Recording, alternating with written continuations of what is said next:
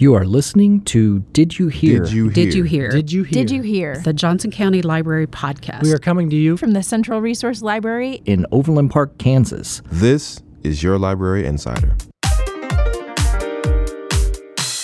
in this episode of Did You Hear, we'll give you the inside story on what it was like to visit and work at Johnson County movie theaters back in the day. We'll also chat about the four part JoCo History series on the local chain of Dickinson movie theaters. Then, career and finance librarian Marty Johannes brings in Karen Silins of A Plus Career and Resume to preview our resume and interviewing events. Plus, Dave tells you about our bookstores. One of our partner sites is jocohistory.org, and you are one of the blog contributors to that site. Yeah, I uh, just recently um, joined the local history committee uh, at the library, and part of uh, what we do is we'll contribute blog posts to the JoCo History blog. Um, and so I wrote a, p- a piece recently that's been going up uh, month to month about the history of Dickinson Theaters, which was a local uh, theater chain that operated uh, out of Johnson County for quite a while. So you've had Reel 1 and Reel 2. Uh, there's going to be a total of four reels? Yeah, it, it wound up being um, a fairly long, uh, I don't know, history. Uh, by once I got into it, and so we split it up, uh, yeah, into the four reels, and then they're going up once a month. So reel three should go up sometime in July, and then reel four will, will uh, the uh, series will finish up in August. So, how did you come about uh, this topic? I was trying to think of something, um, you know, Johnson County history related that we hadn't touched on yet. And there were a few uh, posts on, uh, there was a post on drive ins, and then there was a post on the Glenwood Theater, uh, which was Dickinson's kind of flagship for a long time. Sure. And, um, you know, I was like, wow, you know, I'm such, I'm, I'm a big fan of movies. I'm very interested in theaters, movies, all that kind of stuff. And, uh, I thought, you know, maybe I could go a little deeper in and find a Dickinson story that, you know, hadn't been told that would be fun for the blog. And I started researching and like looking for stuff, and I wound up just being able to put together this really long history uh, of the whole company through um, Kansas City Star articles, uh, Kansas City Business Journal, and then a handful of other sources. Um, I reached out to Wood Dickinson, who he's the the third Wood Dickinson. Um, Oh, really? Yeah, his grandfather uh, and then his father uh, were both in charge of the company for a period, and then uh, his brother uh, was in charge for a while, um, and then Wood uh, he was in charge of the company throughout the '90s, pretty much. Um, but yeah, I reached out to him via email, and um, he was very helpful too on the project. Full disclosure, I was a former Dickinson employee. Uh, when I was in high school, I worked at the Olathe Landing uh, Cinema 8. Nice. Uh, I, I had the position of spearheader. have you ever heard of such a thing? I haven't. What, what is that? Okay, so you have your ticket uh, terror, and then as folks go through the lobby and then go to where the hallway splits into two, four movie theaters to the right, four to the left, Uh-huh. you had somebody that would ask you what your movie is, and you'd say, that's theater three to the right. Oh, okay. That, that was a job. Right. But I, I also, you know, toured tickets and, and I worked on the concession stand, but I eventually moved up to the projection booth. And, Okay. and then after that, I, I continued, like you, huge uh, fan of movies, but I, I continued to uh, work in movie theaters. And uh, so, um, as a spearheader, were you in charge of like keeping out the riffraff or making sure kids weren't sneaking in? Or Um, yeah, yeah, you know, you you tried to control to make sure that uh, underage kids weren't going to see the Right. the R-rated titles or NC-17. Yeah. Right. Um, you know, growing up in Johnson County, I think people really uh, were were fortunate to have the Glenwood Theater. Um, those of us that remember that, but it was a movie palace. It really was. It was um, out on Metcalf Avenue, right about where uh, 91st Street is, 91st and Metcalf. right.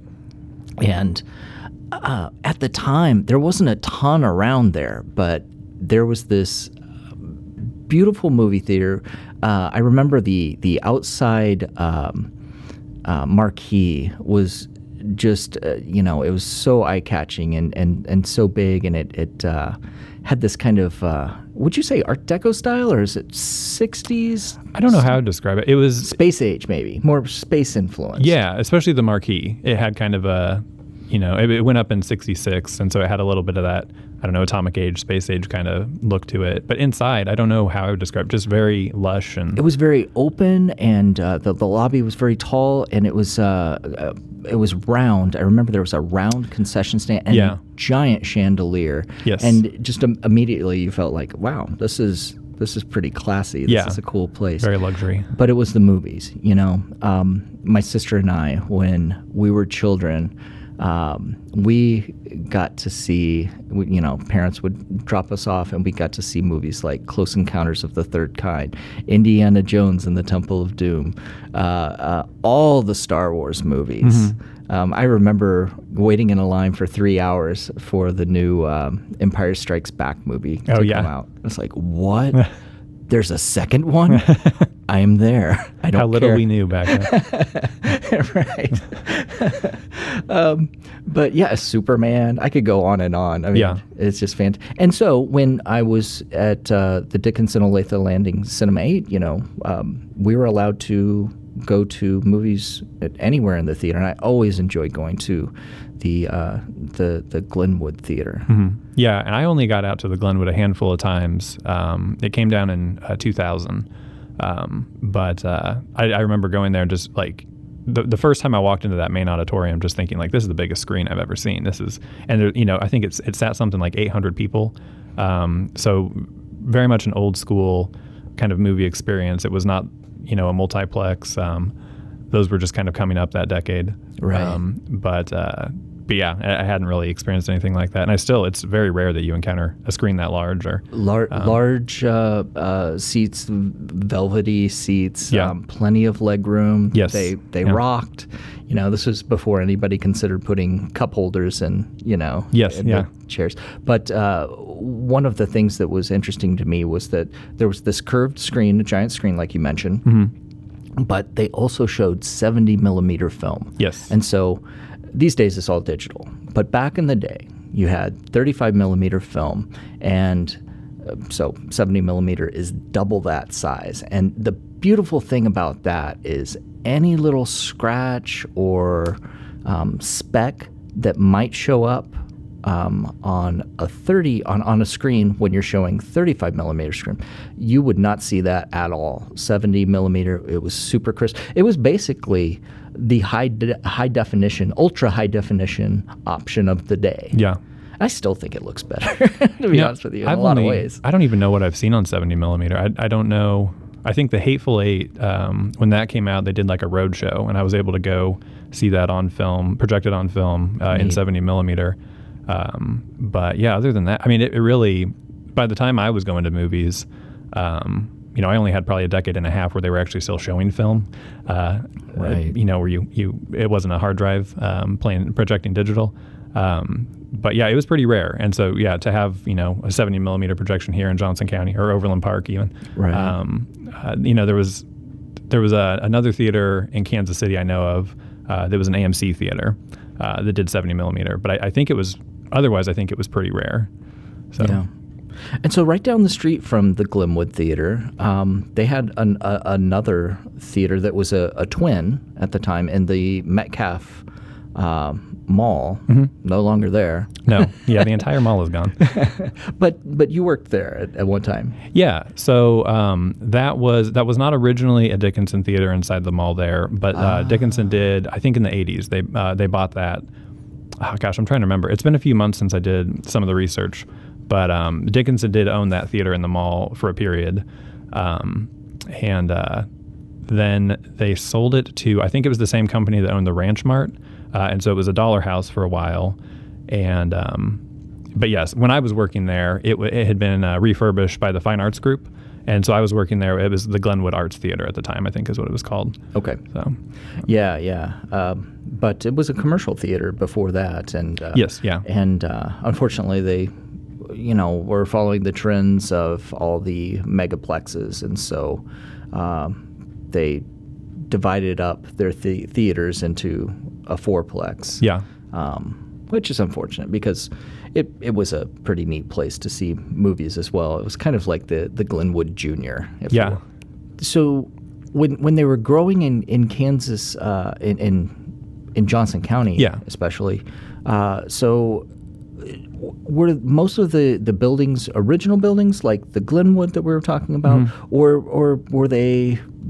I mean, there weren't other theaters to buy, so Right. Well, it, it was a kind of a mix. Uh, their first Kansas City area theater was a, uh theater that they refurbished. Uh, I don't know who had owned it before, uh, but that was the uh, the Bijou out Oh, sure. on. Uh, I think it's on Prospect, like forty somewhere in Prospect. okay. Um, and so that was their first move into the Kansas City area. At the time, they were based, I think, out of Lawrence, and this would be this was back in the, f- late 30s.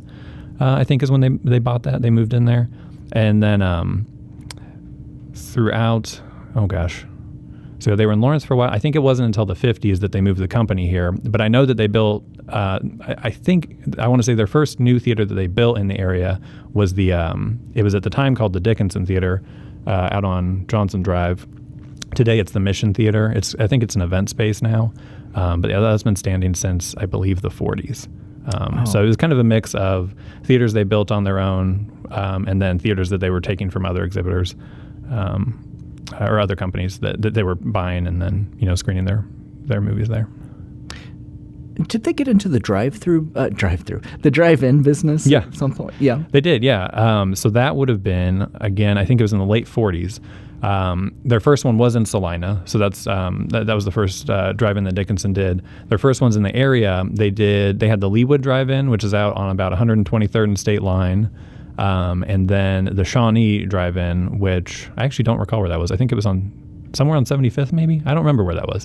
Um, but yes, but those were both gone by the I think by the end of the 70s, both of those had been closed. And um, I know the Leawood Theater wound up, um, or the, the Leawood Drive In wound up. Uh, I, I was when I was doing research, I wound up going through like a decade's worth of articles of like feuds between the residents of the area and then the city, and then like developers who wanted to use that land for a grocery store and retail space. And Oh, that's fascinating. yeah, and I mean, it was just like you know, it probably wouldn't make the most interesting JoCo history blog post, but there was just so much information on it. And then fi- finally, it did become um, kind of a grocery store and a little strip mall uh, area.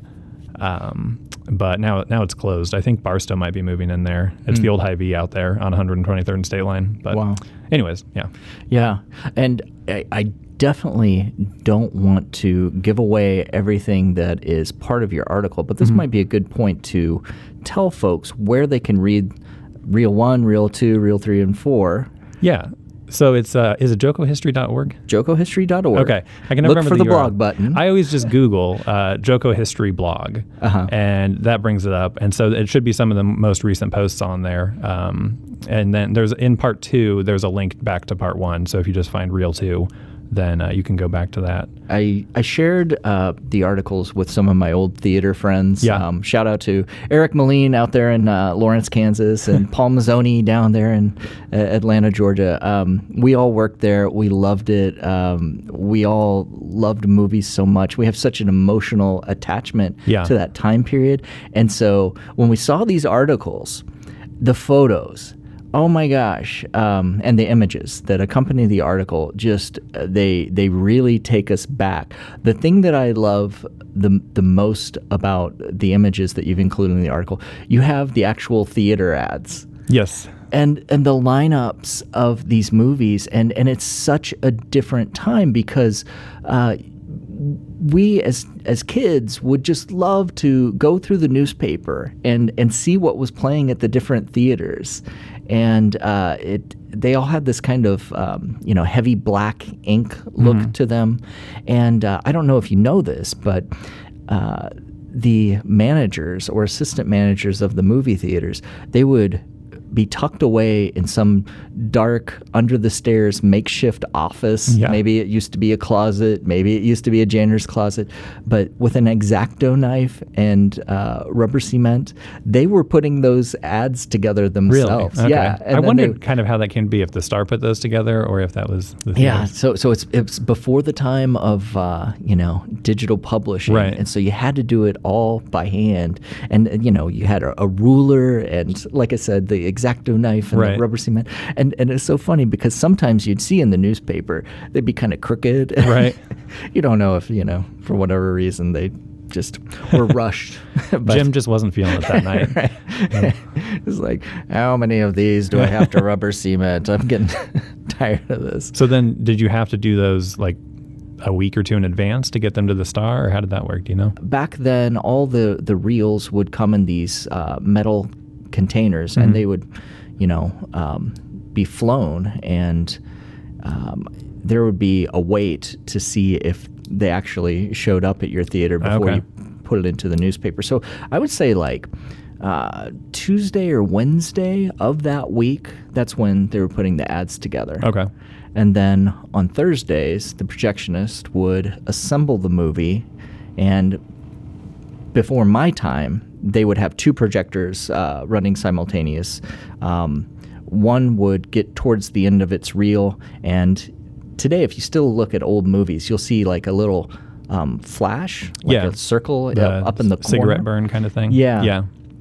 And so that would cue the uh, projectionist to get the second projector running Mm-hmm. and um, with the next reel. And you'd time it so that you would turn one off and turn the other on and so Okay. Uh, but in my day, this would be the mid to late 80s, um, you would have a platter system where you would uh, have a ring on a platter and you would wind each reel onto this platter, onto the, the center reel, and uh, each reel that you would add, you would splice it. So you would tape it on there. And so eventually you would build it up to like eight. You'd remove this ring in the middle, it would then thread through this tree, up through a projector, and then it would wind back onto another platter. It's pretty ingenious because Okay.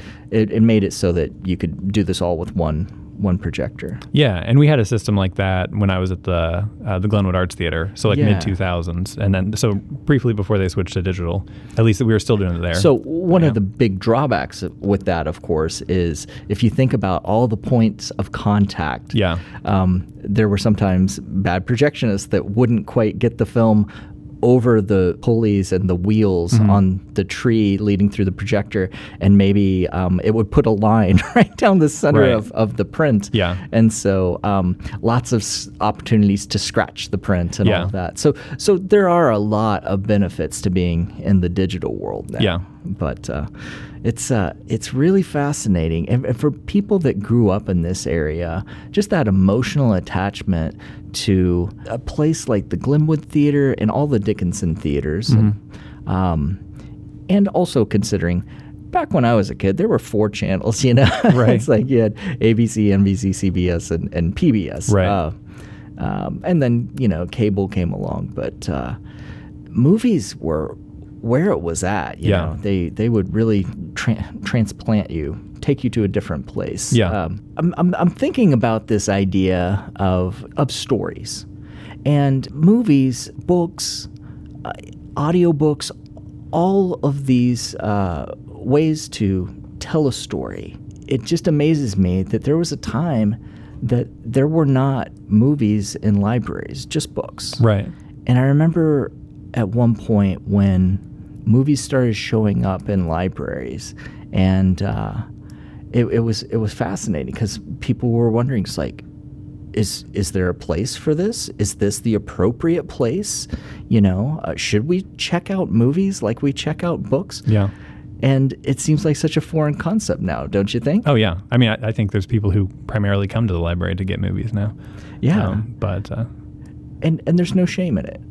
no, no, yeah, not at all. And I, I think it's, you know, I don't know if just because we did provide it that it's come to be something people expect, but I, th- I think certainly that's, if, if that was something you couldn't do at the library, I think that people would, um, I don't know if they would request it or if they would just be upset, but, but yeah, I, I think it's just as much uh, part of the library as, as books. It might not be the first thing people think of, but Yeah. How, how, do you feel about that concept of of a story is a good story in any form? Yeah, I, I think that's yeah. I- each different form is going to have probably different types of story uh, stories that, that fit it best.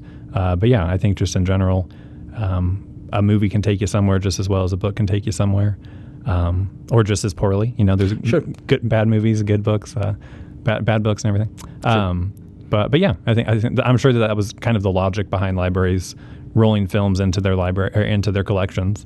Um, yeah. And and you know, the, there are definitely times where where books do a superior job. Uh, you know, and the the movie version Oh, yeah. of a particular story is not so great. Yeah. But I could I could say just the opposite that there are some movies that uh, you know do so much more than just the story, and and sometimes you think about some movies like a you know this movie um, just popped in my head Stand by Me by Stephen King. is a short story, but Mm-hmm. Yeah. that became um, a really successful full length feature film. And Yeah. So yeah, it's it's interesting. Yeah. Well, I think that takes us full circle. If you'd like to read more, once again, you can go to Yeah, the jocohistory.org. Uh, just or you could just search for the Joco History blog, and it should be right up there at the top. But uh, kind of on that note, what you're saying is just that you know that love of stories and um, that just nostalgia and all that attachment we have to whether it was the books or the movies or something. That really is kind of what pulled me into wanting to write this history. Is the South Glen 12 was kind of my you know I don't know my theater uh, growing up when Okay. I, uh, more like younger teen years and things like that.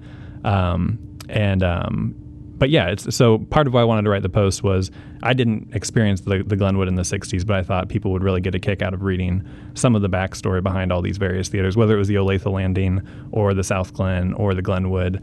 Um, uh, so yeah, kind of creating a story out of it Yeah. uh, in itself. But, And I gotta say, it's compelling reading. I don't Okay. want to give give away too much, but I will say there is a theft. There's there's true drama. There's nostalgia. Um, some good descriptive writing. Some really good insight from uh, the original sources that were there. And so go to jocohistory.org and check it out.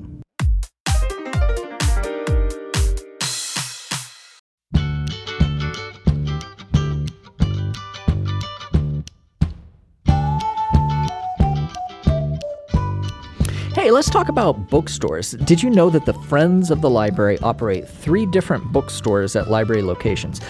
We sell donated books, cards, and small gift items. The funds that we raise support early literacy programs, staff professional development, and special events. Friends members get a 10% discount on books at the stores. If you want to be a volunteer at the bookstore, find out how at jocolibrary.org slash help.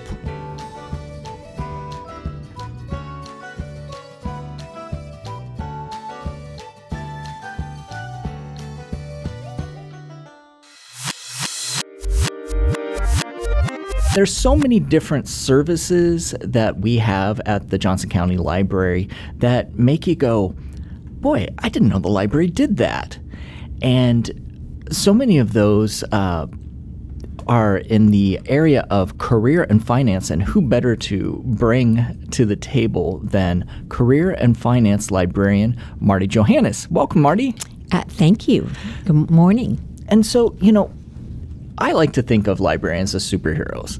And, you know, sometimes we, we think it's just hyperbole when we say that librarians and libraries can change people's lives, but they really uh, they really can change people's lives, especially if you're looking for a job, if you're looking to improve your station in life, the library should be the first place that you consider to go to to get some help.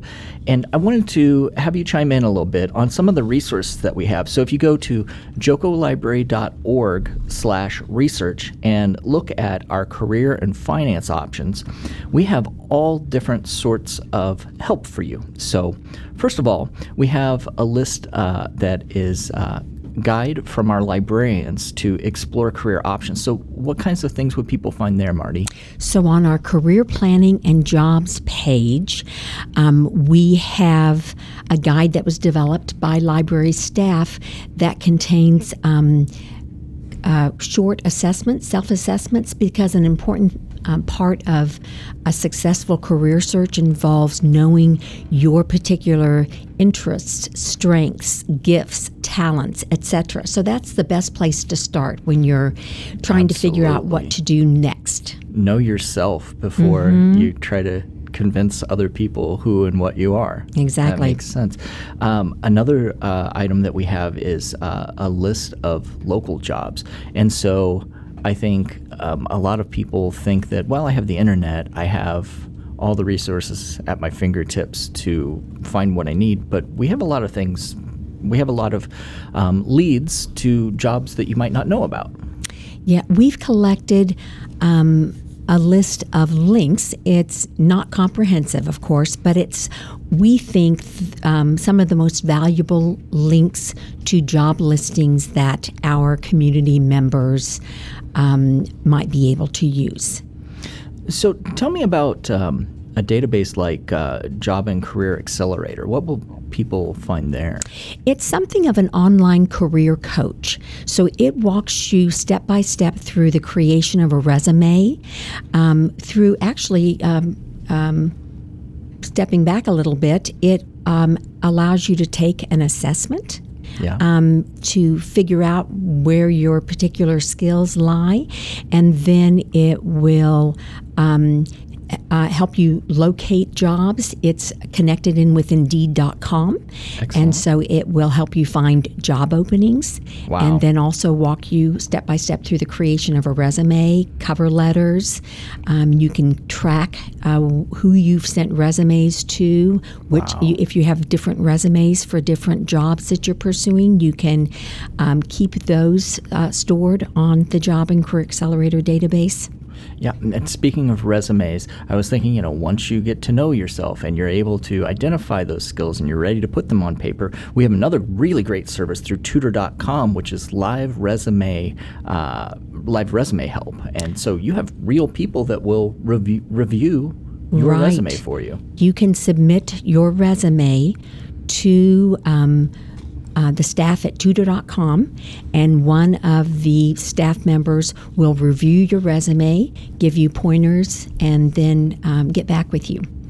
And you know, um, I I have somebody very close to me that's looking for a job, and they immediately uh, withdrew themselves from the job search fr- from from a particular uh, job that was advertised because they don't have the computer skills.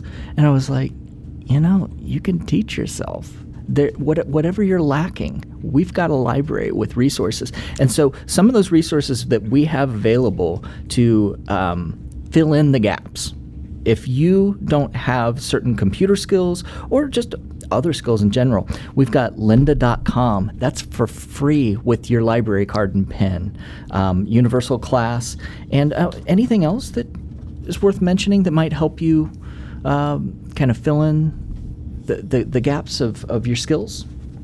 Well, under e learning on our webpage, we have a, a whole list of um, online learning resources, Sure. including Universal Class and lynda.com. But in addition, um, uh, free resources like Khan Academy and Oh, right, right. Um, uh, Digital Learn. And if you need help with any of those, come into the library and ask for a librarian to assist you. They'd be happy to Yes. do so, and they're very knowledgeable and friendly. I might, I might mention that Yes. as well. So, beyond the resources that we have at the physical library and online, we often have a lot of events, and Marty has a guest with her today. Yes. Um, with us today, we have Karen Silins of A Plus Career and Resume. Uh, she is the presenter of several of our summer programs that are um, that are being offered for job seekers. Welcome, Karen. How are you? I'm great. Thank you for having me. Well, thank you for coming today. So, tell us about uh, these events and how did you get involved? Well, about 20 years ago, I was writing resumes for friends and family, and I actually had a friend of mine suggest that perhaps I should go into that as my full time business. I was in human resources at the time. Wow. And I took their advice and had a very understanding husband who I'm sure thought I was going to have a very expensive hobby. and uh, he's been delighted that that uh, has not been the case. It has been a full blown job. So uh, I spend my time every day with clients. I write resumes every day. I write articles about resume writing, career coaching, interview coaching, job search coaching, all of those types of things. So I'm always up on the industry and what's going on. Do you find it very rewarding? Yes. Every excellent. time you hear from a client I had a successful interview or I just got my new job or you know oh now seeing this resume I really understand why I'm qualified for a particular industry. Yeah. It's it's quite a rewarding thing. That's excellent. So, what types of programs and events do we have coming up this summer? Well, we have creating powerful resumes and cover letters. Okay. And that really teaches people about the A to Z writing of a resume and what goes into a cover letter. We talk about format and we talk about what applicant tracking systems do because anytime you apply online, you're going through an applicant tracking system. And blessedly, through many colleagues in HR, I have access to those applicant tracking systems, so I know oh. what they do. Uh, and, and a couple of clients in addition. But I also talk about what a resume really does. A uh-huh. resume never gets you a job, a resume gets you an interview. Oh. A lot of times, a phone interview. Sure. Then it moves you forward from the phone interview into a potential in person interview. And we also talk about using keywords and action verbs and bullet points and all the different things that a lot of times people are missing that's expected by not only the applicant tracking system, but the people reading the resume. Excellent. So, what's the, the date and time and location for this event? So, there's one coming up on June 26th, I believe, and that is the, for the interviewing. The interviewing savvy. savvy. And then there's one coming up in July, and that is for the creating powerful resumes and cover letters. Yes, the one in July, the Creating Powerful Resumes and Cover Letters, is on Tuesday, July 16th, from 6 to 7:30 um, p.m. At, at, in the Leawood Library. Oh, Leawood. Okay, all right. Leawood Pioneer Library. That's down off of Roe and I want to say 115th. 100 and, I think 17th. 117th. Okay. Don't want to say. It's right by the shopping center. It's right by the shopping center. Right. right. Town Center Drive. Right. Mm-hmm. Yes. Excellent. uh, and is the do we have a different location for the and next event? Then the other one, um, it, the interviewing savvy program is on Wednesday, June twenty sixth, from six to seven thirty p.m. at the Cedar Roe Library. And I do want to mention that starting at five p.m. five thirty p.m. before each of these programs, we offer sandwiches and sides. Oh. We know that many. Um, uh, the attendees will be coming directly from work or from some other obligation, and so we make it a little bit easier on them by providing some refreshments. Wow. Well, that's that's very nice of you. is is uh, do we have a, a partnership that uh, is supplying that, or is that the, the library? That's no, the library. The library's doing that. Provides that. Oh, that's excellent. That's very nice. Okay. Um, anything else you want to mention about this event? The interviewing savvy uh, program is really about people having control of the interview, not just from the standpoint of being prepared, but also from understanding that they're interviewing the employer just as much as the employer is interviewing them. And it's very unfortunate when you get into an interview situation the interview asks you interviewer asks you all these questions right and then at the end they ask you if you have any questions and either you don't and that of course doesn't look good right. or you do and they're now annoyed because they have to answer a bunch of questions and it's a little bit of a conundrum for a lot of interviewees as to what to do sure. and so we talk about getting those questions in throughout the interview creating a more collaborative environment as opposed to oh, an, an, interrogatory. Yeah. so that that's important. Makes and a lot of sense. Also, how to prepare, particularly for behavioral interviewing. Yeah, that's a difficult type of interviewing for people. Those tell me about a time when give me an example of questions. Oh, right. People have a lot of problems with those, and sure. I actually give some people, uh, give anybody techniques to prepare for those. Yeah, yeah. I, boy, it makes you really start to think about all the different interviews that you've had and, and your experiences. And and you know you you think that uh, when you're in that interviewing setting, you know that you should go armed with a few questions, but you also want to uh, make sure that you you're you're letting the um, the prospective em- employer know that you've done your research too. You don't want to ask questions that it's like, well, you know, that's on our website. You could have figured that out. But uh, some some really important questions that only they could answer during that particular interview. Exactly. And how to research a company, how to be able to answer that question. Tell us what you know about our organization. Yeah. And how you which fit. actually a great deal of people fall down on. They they get into the interview and they think I'm doing great and they'll say, "Tell us what you know about us." And their research was going on the site and clicking on careers. Yeah. And that's an unfortunate mistake a lot of people make. And of course, the library is an excellent place to do research for a, an employer that you're going to be interviewing with or, or are interested in working for. Uh, Reference USA is one of our most popular databases for um, d- research and getting background information on an employer. Now, Marty, there's one other event that you might want to mention today. Uh, yes, the Art of Interviewing program uh, presented by Efren Mojica. Um, he, it was originally scheduled for Tuesday, June 11th, but it had to be rescheduled, so the new date is Thursday, June 27th. It is an evening program from 6 to 7:30 p.m. at the Blue Valley Library. Um, uh, Efren is a professional development consultant. He has his own business, All About You Consulting, and he'll uh, talk about the entire interview life cycle. So the pre-interview, the interview, and the post-interview. Oh, excellent. And so, like you said, that's been rescheduled. So if you have that on your calendar, you're going to want to update your calendar. Um, Yes. One thing I would mention for all three of these events, you can go to jocolibrary.org slash events. And one of the really handy features we have of our calendar is that uh, there's a, a little icon you can click and you can add our events directly to your calendar and get reminders uh, when your event is, is coming up.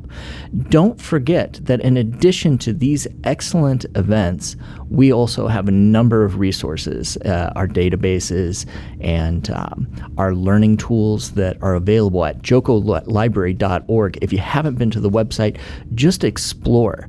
We're more than just a bunch of books on the shelf. We have online resources to help you learn. Um, help you research about the companies that you might be applying to. And so we're really here to help you. For more episodes of Did You Hear, go to the Johnson County Library website, jocolibrary.org slash did you hear.